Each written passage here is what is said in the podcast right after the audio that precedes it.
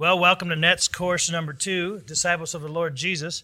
This is session seven, and the title is Categories of God's Gifts. Now, in Acts chapter 5, verse 32, it says that the Holy Spirit, whom God has given to those who obey him. When we're obedient, God gives us blessings and gives us gifts. In Acts chapter 1, verse 8, it says, But you shall receive power when the Holy Spirit has come upon you and you shall be witnesses to me in Jerusalem, in all Judea and Samaria, and to the ends of the earth. In other words, he included the whole world in that verse. After the Holy Spirit came, then the, the word was going to go out, and it's still going out. And perhaps where you're hearing this, you may be in one of those places. You're certainly, if you're not in Jerusalem, Judea, Samaria, you're, then you're in the uttermost part of the earth. you're out there. That's where we are. Well, power comes. You shall receive power. There's authority that comes through obedience. When we obey God, He gives us authority to act on His behalf. He gives us authority to be utilized in this world, on this earth. Now, in 1 Peter chapter 4 verse 10 it says as each one has received a gift minister it to one another as good stewards of the manifold grace of God. So we receive the gifts by grace, and we should be ministering to one another. Now, when Peter was speaking on the day of Pentecost in Acts 2:38, he said, "Repent and let every one of you be baptized in the name of Jesus Christ for the remission of sins, and you shall receive the gift of the Holy Spirit." So the Holy Spirit is a gift to us. When we're saved, born again, we receive a gift at that point. It's the gift of eternal life, but it's the gift of Holy Spirit. Romans 6:23 says for the wages of sin is death, but the gift of God is eternal life in Christ Jesus our Lord. So the Holy Spirit is given as a gift, which is eternal life, which is a gift. Now, there is one gift that we receive but there are three different categories or expressions of the gift. In 1 Corinthians chapter 12, 4 through 6, we see these different categories spoken of. In verse 4, it says, There are diversities or differences of gifts, but the same Spirit. There are diversities of ministries, but the same Lord. And there are diversities of activities, but it is the same God who works all in all in these three categories.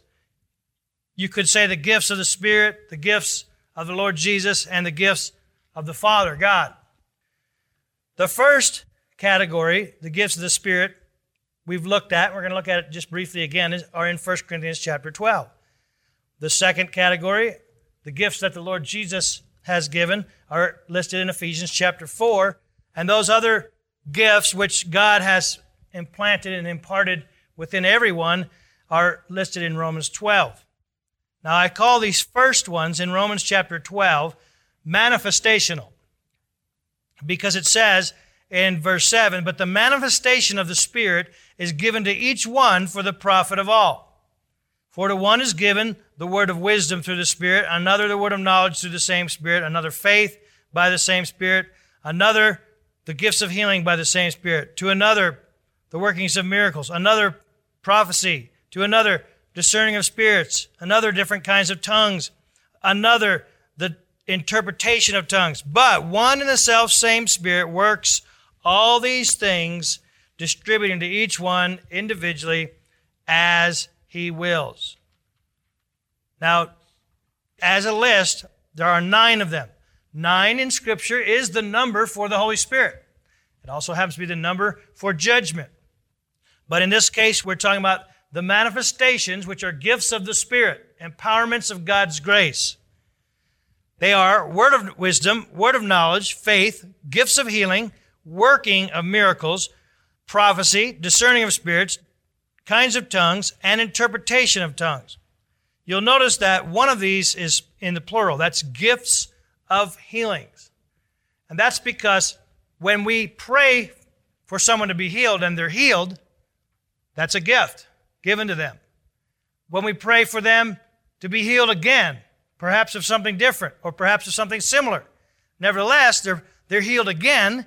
They've received it, a gift of healing again. Sometimes we're healed of something. For instance, let's say a cold. And a week later we get a cold again. We say, Lord, I thought you healed me of that. Well, He did heal you. You have another cold. So get healed of that one too. so, but those are gifts of healings. Now, in verse 11, we read that one and the self same Spirit works in all these things, distributing to each one individually. King James says severally. But it's the word personally. When we read about that the scriptures of no private interpretation, that's the word one's own. The scripture is not of any personal interpretation, but it has to be interpreted according to itself. That's the same word, idios. He distributes to each one personally according to his will. When we place ourselves in a position where it's his will, then we receive those blessings. In a sense, I think I've used the example of the cookie jar, where God has a cookie jar and he puts these nine cookies in there and we reach in. Once we receive it, it's always his will that we can manifest those at any time. Others of those when we reach in, we are operating that manifestation. However, we don't always manifest that manifestation unless there's faith involved. For instance, healing or miracles. We have got to operate that. We've got to step into that place or we'll never manifest it. On the other hand, sometimes we step in that place and the conditions are still not correct for it to be manifested in this earth. But we have got to step into that place. We've got to reach in there to see if something's there. Then the next ones I call motivational. And there are five of them. Five being the number for grace. Ephesians 4:11. And he himself gave some to be apostles, some prophets, some evangelists, and some shepherds and teachers. For the equipping, which is the word perfecting, of the saints, for the work of ministry, and for the edifying of the body of Christ. That the man of God might be perfect, completely furnished unto every good work. Our goal with these motivational gifts is that we would see the men of God and the women of God perfected, that they would be equipped unto every good work. We want to motivate, we have to equip.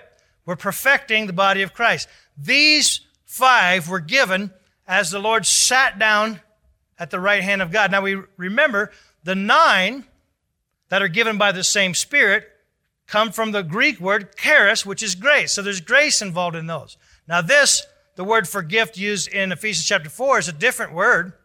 However, there are five. So once again, he is still emphasizing these things come by grace.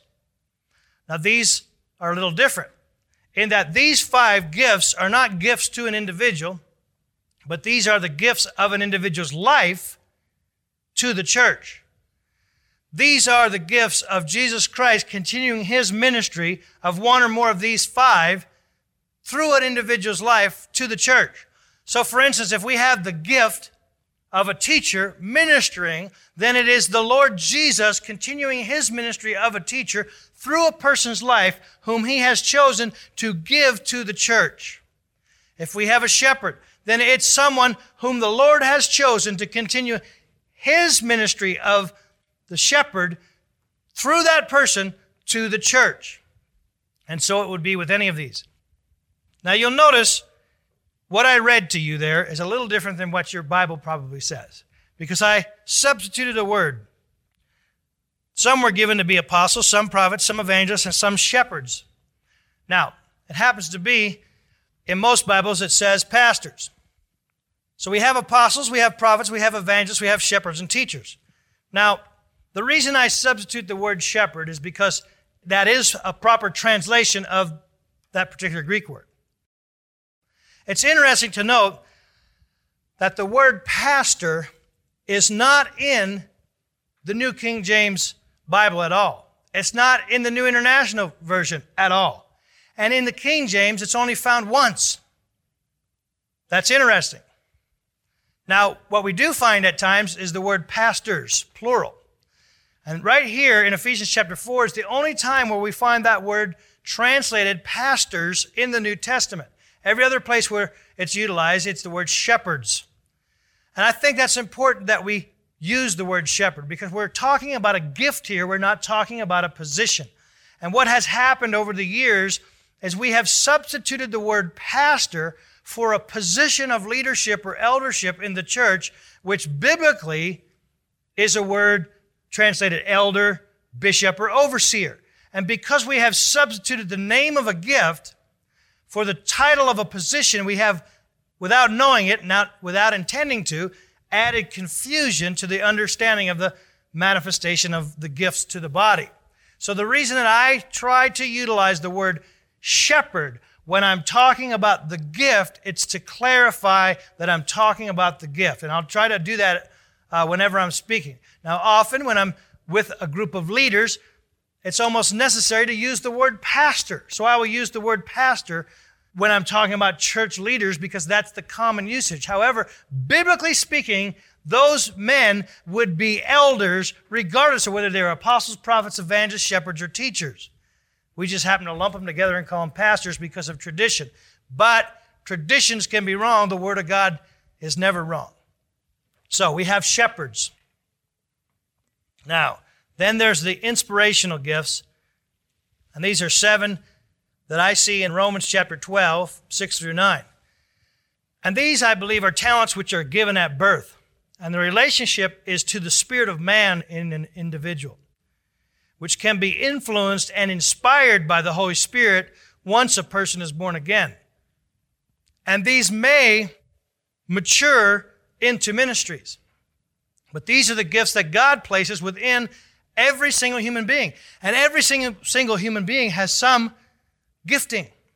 There's something, whether it's been discovered or not, every single human being has been giving some form of gifting which is in this category. For instance, we say this person is really gifted because they can play the piano, or they're really gifted because they can sing. They may not even be born again, they may not even be a Christian. And yet we know they're gifted in that area because we receive it and it, it blesses us when we receive it. Now, those gifts that are natural gifts, natural talents, can also be used for evil. But once a person is saved, we can take those natural gifts and submit them to the Holy Spirit, and they can be empowered by the Holy Spirit and bring great blessings. Now let's look at what it says here in Romans 12, beginning of verse 6. Having then gifts differing according to the grace that has been given to us. Once again, we see grace. Now, this is grace that is given to every human being. Life itself is a gift of grace. Let us use them. If prophecy, let us prophesy in proportion to our faith. Or ministry, let us use it in our ministering.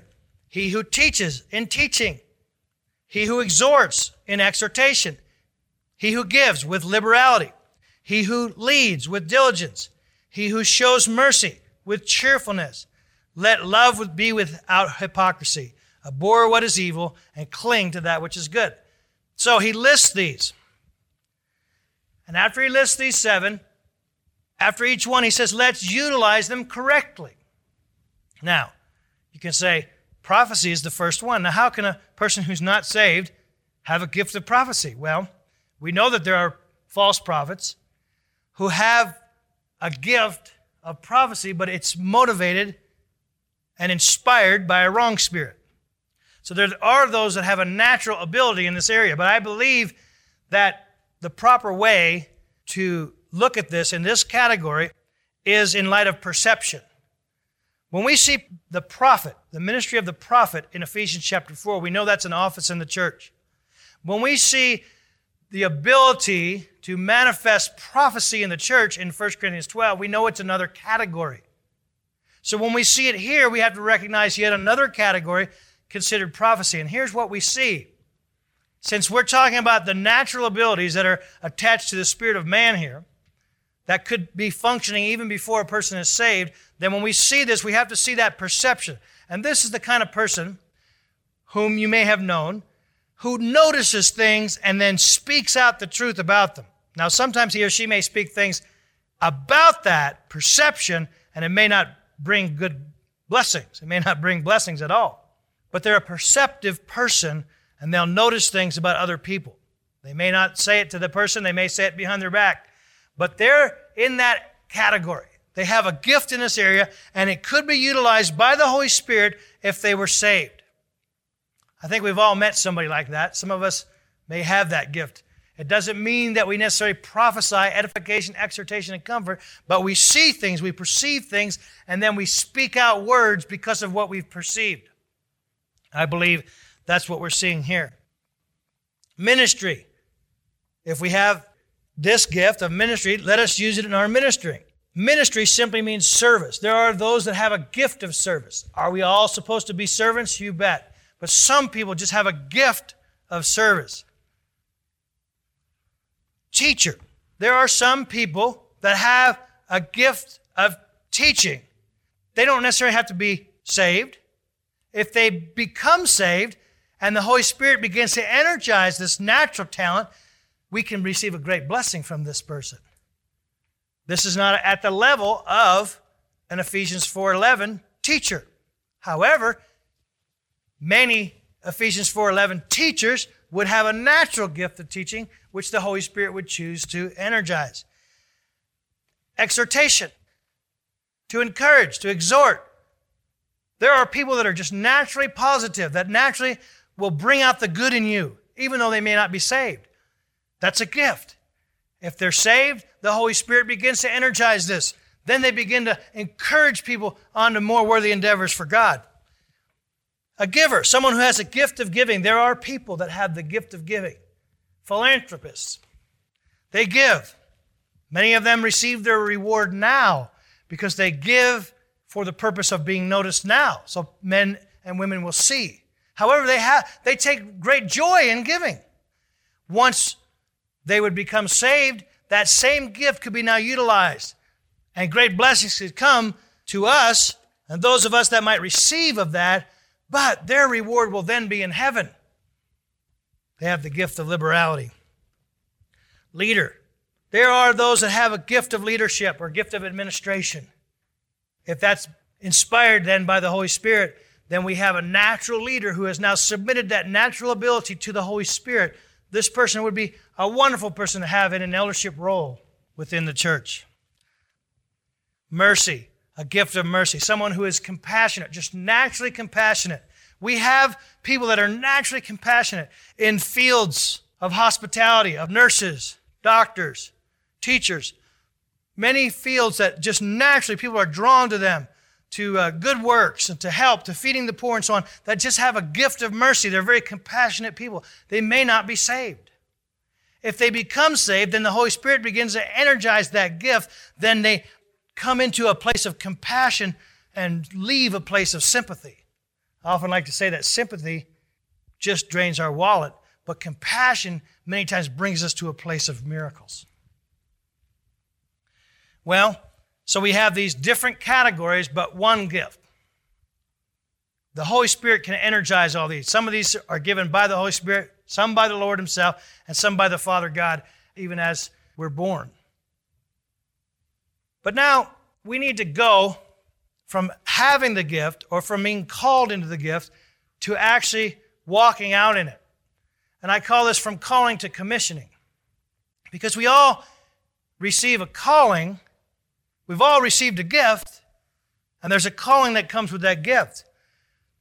But let's say we recognize we have a certain gift in a certain area. Does that mean now that today we're going to begin to walk in the fullness of that? No. There are many examples in Scripture. John the Baptist, 30 years of training for a six month ministry. Jesus himself, 30 years of training before he entered into ministry. David was called out when he was 17 years old and anointed as king, but it was many years before he actually became king. He had the anointing of the king and the calling of a king when he was very young. But he went right back to doing what he was doing it, but now he did it as a king in training. And in time, then, he received another anointing and he became the king over Judah. And then later, he became the king over all Israel. But the calling was there early on, but the commissioning came in time and in God's preparation. Joseph had a call. He had a vision. He shared it with his father. He shared it with his brothers. There was a calling that came with that vision. But it was many years before he actually stepped into it. And in a sense, God commissioned him now to carry it out. Between the calling and the commissioning, there's going to be a test. There's going to be a period of time. How long? How much of a test? That's up to God. We do know that many times we sell ourselves short because our calling is larger than we think it is. And so, therefore, we expect our commission to come sooner than probably it should. It may be that the longer it takes before we're commissioned, the greater our calling is. Well, there are different stages from calling to commissioning, and each step is as important as the last. But there are stages which may be more critical to success. Proverbs 18 16 says, A man's gift makes room for him and brings him before great men. What I like to remind people is a man's gift should make room for him. It should not be the man making room for his gift. If we have a gift, let's utilize it to bless others. Let's do it in order to bless with the motivation of love, as we saw in Romans 12 9, that we should love without hypocrisy. We should take what God has given us and use it to bless others, not for any selfish motivation. In time, as we operate our gifts, room will be made for that gift. But if we, on the other hand, go and begin to try to form a place for ourselves, we've got it backwards. I'll tell you a little story along this line. One time I was uh, praying because I felt like the Lord was holding me back. In other words, I, I, felt like I was being obedient to wait upon the Lord, but I, I wondered why He was causing me to wait when I saw others going ahead into their callings and I was wondering why I was having to wait. And he showed me a vision. And in the vision, I saw myself and someone else, and we were standing at the on ramp to an interstate. We were hitchhiking. And cars came by and passed us and didn't pick us up. And we were both getting frustrated because of the wait. So after a while, the other person that was there decided to walk on his own. And so he started to walk down the highway. And that represented someone who did not wait upon the Lord, but tried to make room for his gift as opposed to letting the gift make room for him. But even though I was frustrated because I wasn't getting picked up, I still waited by that on ramp. And after time went by, I watched that other person walk away and get smaller and smaller and smaller as they walked away until they were a dot in the distance and disappeared. And to my mind, it seemed as though that person was making progress and I was being left behind. But yet, still, I waited. And after it seemed like hours, finally, I was picked up. And when I was picked up, within just a few minutes, we were past where that person had walked and then surpassed where he had walked. And what the Lord showed me in that is that by making room for ourselves, it may appear for a time that we're making progress while others who are being patient, waiting on the Lord, may be held back. But in reality, when it's time, God will pick you up and move you faster and further than you could ever go by your own abilities. So we need to wait on Him. We need to have endurance and patience and allow Him to do His perfect work because He is perfectly able to perform in us that which He's called us to do. Now, in Luke chapter 14, I believe you see this in verse 8 through 11. Jesus gives the example about a man going to a wedding feast and picking the best place to sit. But he says, Jesus says, don't pick the best place and sit there because you may be asked to move because that spot may be saved for someone else. And how embarrassing would it be for you to be sitting in that special place and then in front of everyone to be asked, would you mind, uh, this seat is reserved for someone else. But in verse 10, he says, But when you're invited, go and sit down in the lowest place, so that when he who invited you comes, he may say to you, Friend, go up higher. Then you will have glory in the presence of those who sit at the table with you. For whoever exalts himself will be humbled, and who humbles himself will be exalted. I think Jesus has given us a principle. Many are called, but few are chosen. We do need to understand we are called. We do need to be commissioned, but we have to have patience and be humbled so that He can exalt us in due time. It's got to be in His time. In Luke chapter 16 is a familiar verse that we've looked at before, beginning of verse 10. He who is faithful in that which is least is faithful also in much. And he who is unjust in what is least is unjust also in much. Therefore, if you have not been faithful in unrighteous mammon, who will commit to your trust true riches? And if you've not been faithful in what is another man's, who will give you what is your own?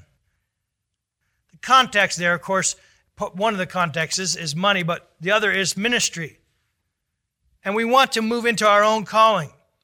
But we've got to be faithful where the Lord places us at first. We should be grateful that He's working with us and training us and giving us a place to grow. The principle that I like to give in light of this whole process of from calling to commissioning, I call it the rah rah principle, but just R A R A. Many people teach that authority comes from revelation. And there is truth to that. But what we don't seem to always teach people is that authority doesn't come directly at the time of revelation, usually, but usually there's a process. And that process usually goes like this revelation, a vision comes, there's a calling that begins. But then accountability must come. We bring that calling, that vision, that revelation, and we submit it we become accountable through relationship. Now we begin to grow. As we grow in relationship through accountability, we are given more responsibility. With responsibility, release begins to happen. As we begin to release, as we've proven ourselves responsible, authority is transferred. When we begin to walk in authority, commissioning begins. So, first comes the revelation or the vision, but then must come accountability. Then, through accountability comes responsibility. By responsibility comes authority. Many people have been sidetracked and gotten hurt and sometimes discouraged, and sometimes even bitter because we haven't understood the process. We've wanted to go straight from revelation to walking in authority.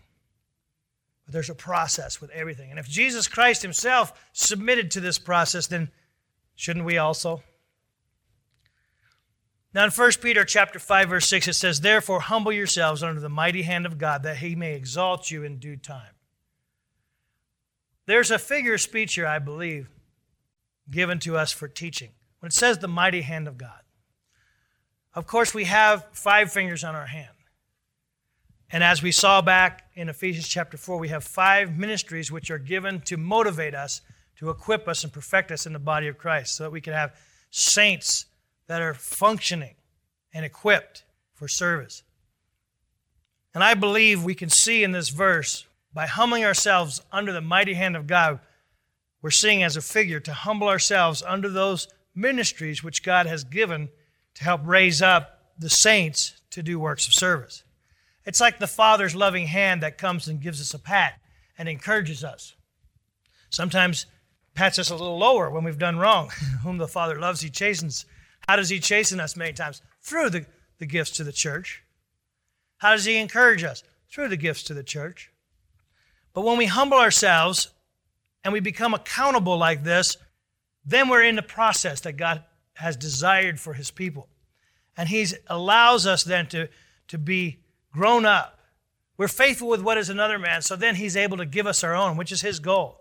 Remember, as we've said before, though, he is just as interested in the process as he is in the product. Now, just quickly to explain the five ministries, the ascension gifts, often called the fivefold ministries. As the hand, you see, the apostle being in a representative form, the thumb, the pointer finger, the prophet, the middle finger, the evangelist, the ring finger, the shepherd, and the little finger, the teachers. Just as an example for teaching purposes, this is a good way to look at it. The prophet is the one that points the way. He points the way for the body of Christ, shows the vision of where the Lord wants us to go. But even as he points the way, it's like we have the saying, be careful when you point one finger because you point three back at yourself. And the Bible does say that out of the mouth of two or three witnesses will every word be established. And it says that when the prophets speak, that their words should be judged. And so when the prophet points the way, we need that. But we also understand there needs to be a humility with the prophet that the words will be judged.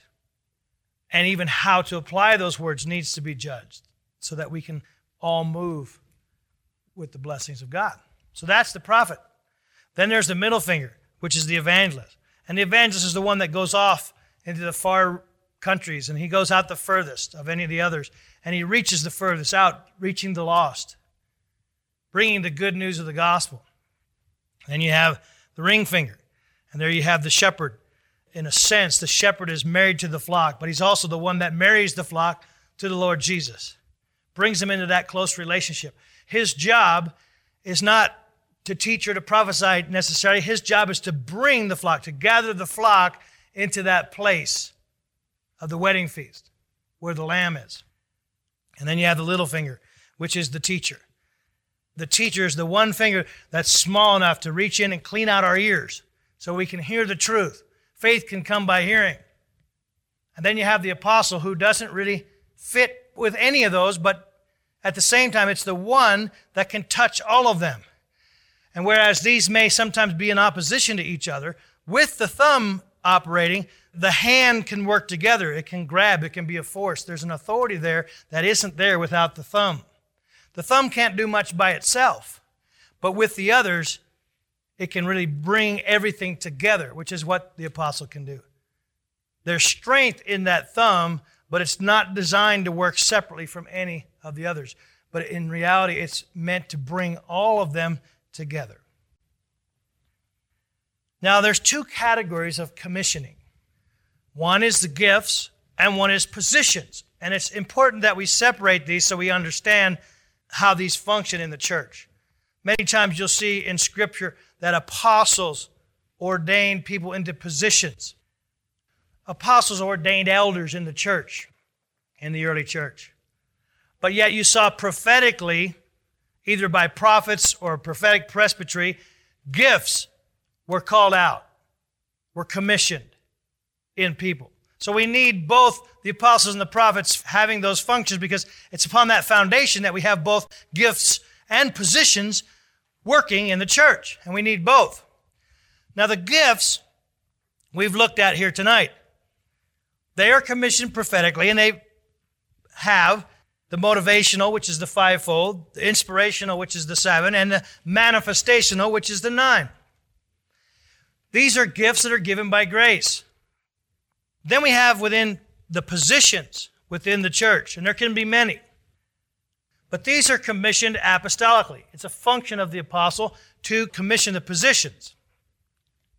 Now, many places we may not have apostles, and we haven't had apostles functioning.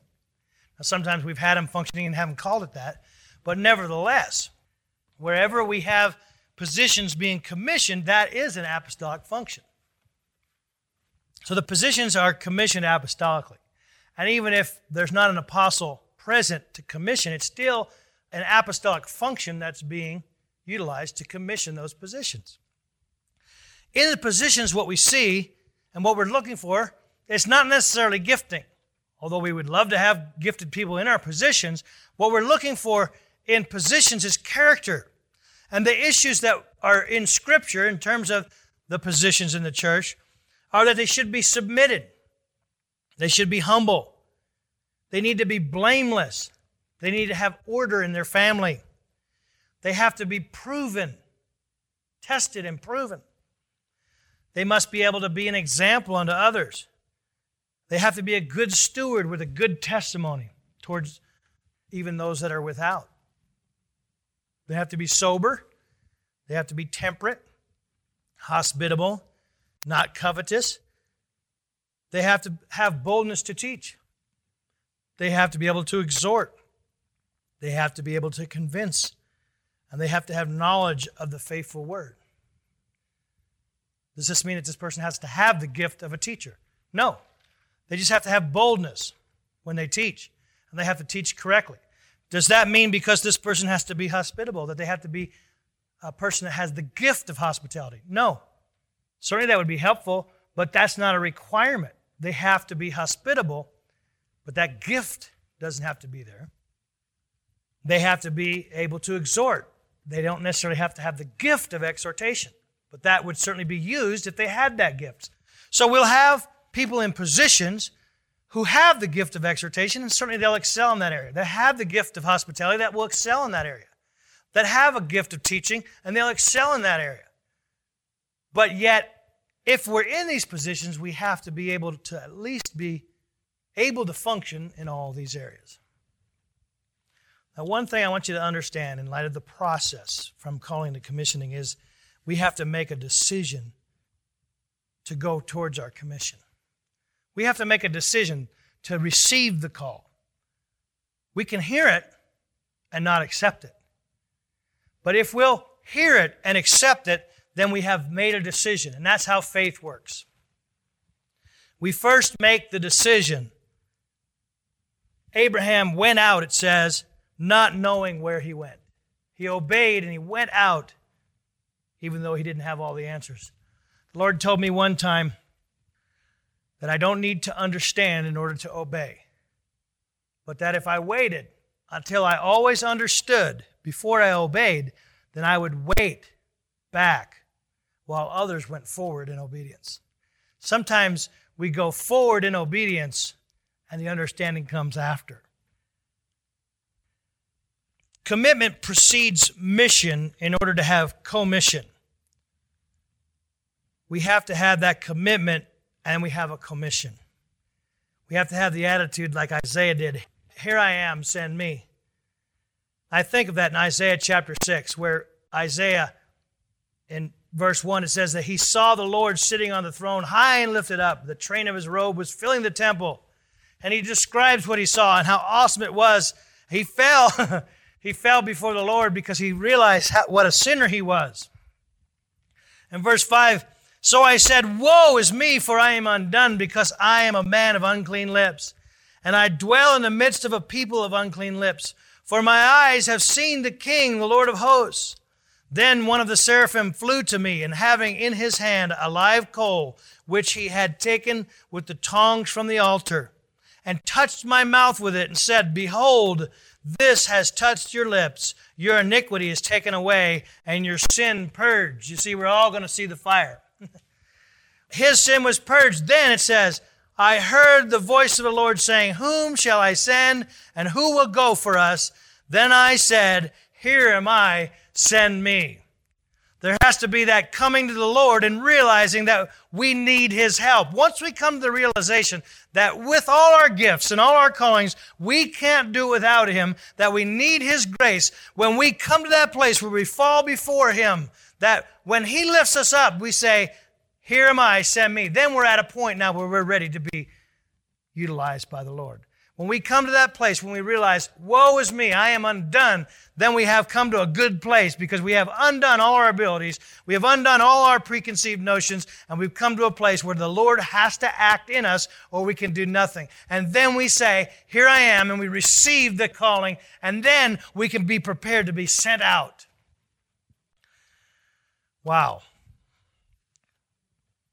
Then reality sets in. We see the vision clearly. We've accepted the call. I think sometimes when we come idealistically, we have all our thoughts of how it should work. But in reality, idealism is the enemy of revelation. What we need is the Lord's vision because what He gives works. What we think it should be and how we think it should be sometimes is in opposition to the way he says it's going to be. We need revelation. We need his vision so he'll give us his provision. We'll understand that we need that determination, that endurance. Many times we come into a position as human beings where we feel we've had the vision, we feel we know what's going on, we feel we know what needs to be done. But then there's a rejection that comes, or there's a something comes in our way to keep that from happening, and often it's a person. With rejection comes an opportunity for forgiveness, to extend forgiveness. If we don't extend forgiveness, we put ourselves in a position of keeping that rejection and entering into a place of bitterness. with bitterness comes rebellion. Rebellion is as the sin of witchcraft. So we have a choice. We can be determined and we can endure. We can be a disciple, which discipleship requires that we extend forgiveness. If we'll do that, we will endure. If we won't, we'll have the counterfeit to endurance, which is rebellion. And when we become rebellious, it's impossible for us to submit. It's impossible for us to become accountable in the things that we need to become accountable to. We'll begin to sidetrack the calling of God that He has placed on us. Rebellion is generally caused through unhealed wounds which exist in the presence of unforgiveness. I've said it before, but I'd like to repeat it. God is at least as interested in the process as he is in the product. The process is our perfecting. We are being perfected. It's for our own good as well as the good of others that that process be completed as we go. In reality, our commissioning is just a part of that process. Because even after we receive the commissioning, we are still being perfected. We still have a course to finish. But if we enter into that commissioning prematurely, we could sidetrack the plans of God. I think it was Albert Einstein who said, There's nothing more detrimental than premature success. There's a strength that comes through endurance. I remember the story of a man who found a butterfly coming out of the cocoon. And it was struggling and struggling, trying to come out of that cocoon. It would, it would struggle for a while and it would stop and it would have to rest. It almost seemed like it was dying. And then it would struggle again, it would get part way out and it would use up all its energy and it would stop. After a while, he began to have uh, sympathy for this uh, butterfly, and so he took out a little blade and, and carefully cut that cocoon to let the butterfly out. And, he, and the butterfly came out very quickly. And then after a short time died. Couldn't fly away.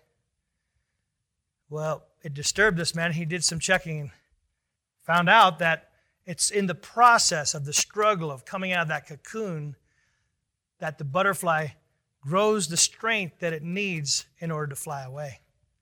So, by cutting that struggle short, he doomed that butterfly to a premature death. Sometimes a premature success is not success at all, but it dooms us to not fulfilling the call that God has made us to. The struggle itself, many times, is, is the process of preparing us for our ultimate call. Well, to walk by the Spirit is to manifest the fruit of the Spirit, not the manifestations of the Spirit. We do need to manifest the Spirit. We do need to have the gifts of the Spirit, but if we're walking by the Spirit, what will be manifested is the fruit.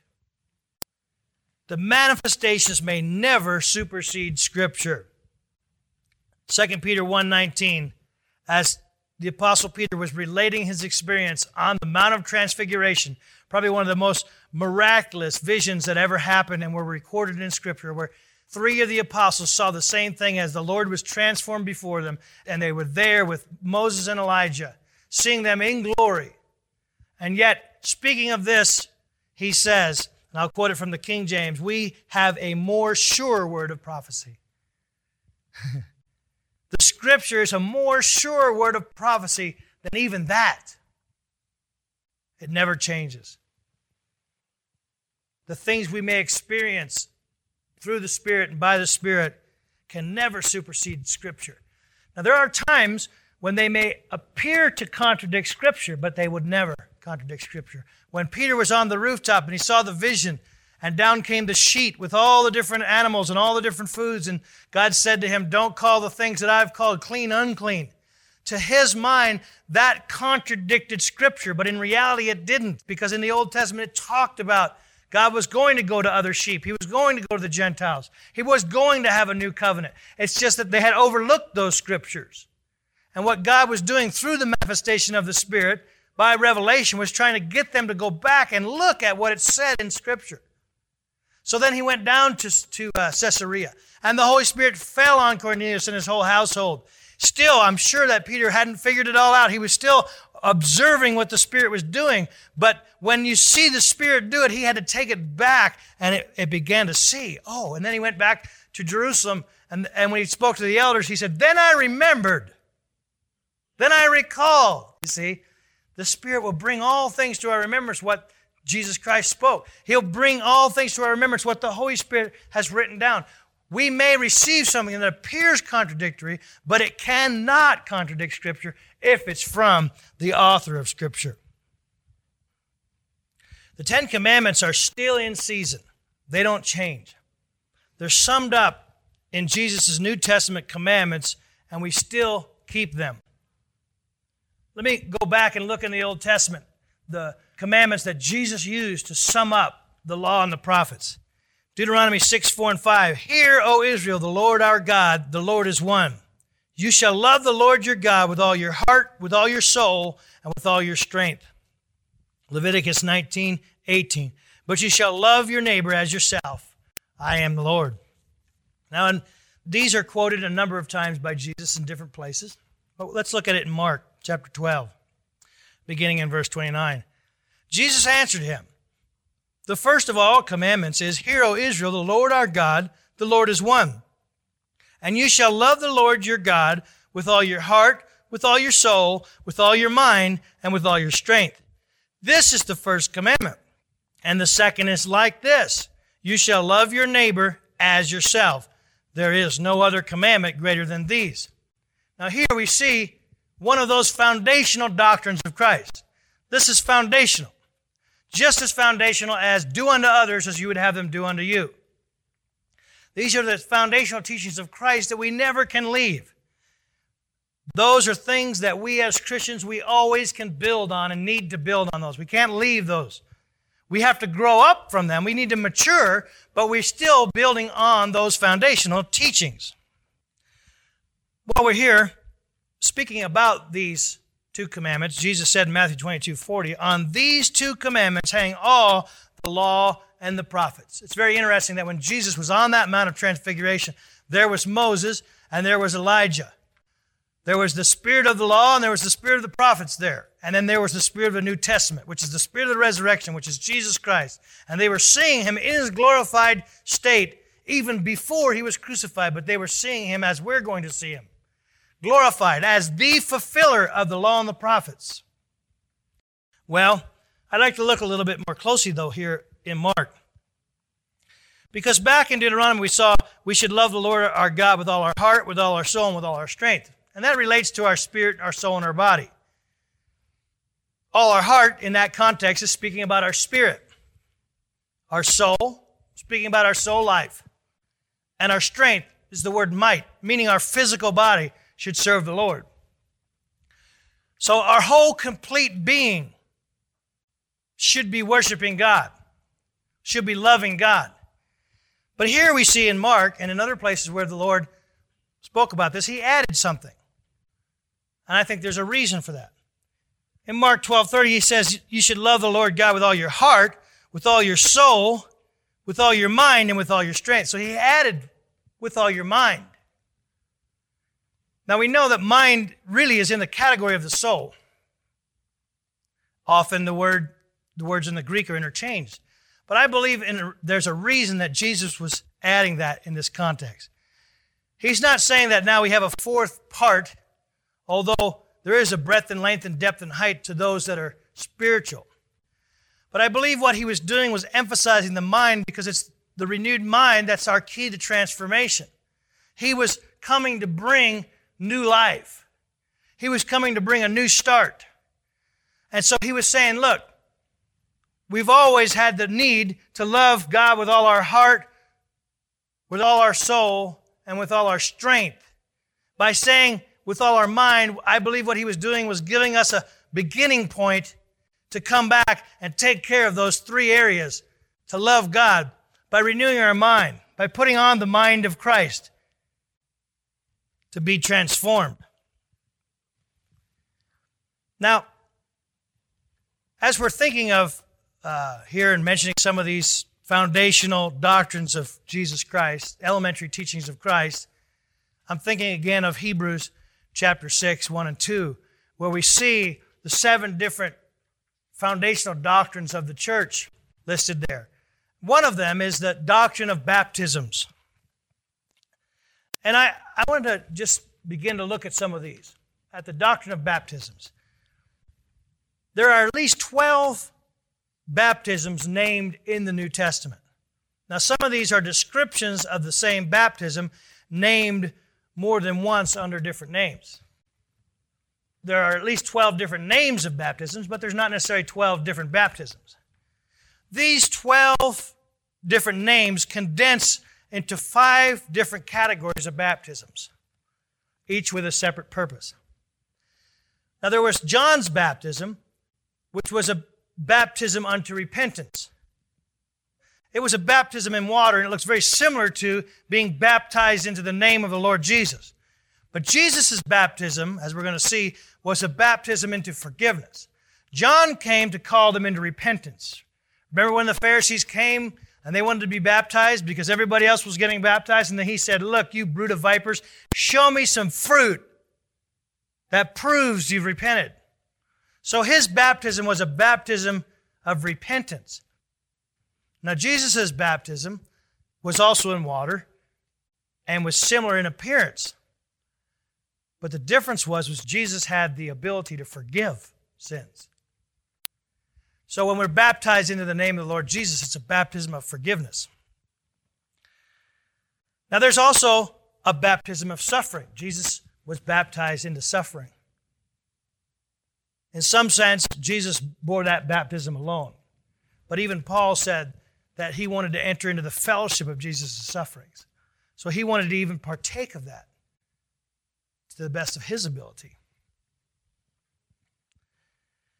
There's also the baptisms of the Father and the Son and the Holy Spirit the baptisms of fire, water, and spirit, and the baptisms of the soul, the body, and the spirit.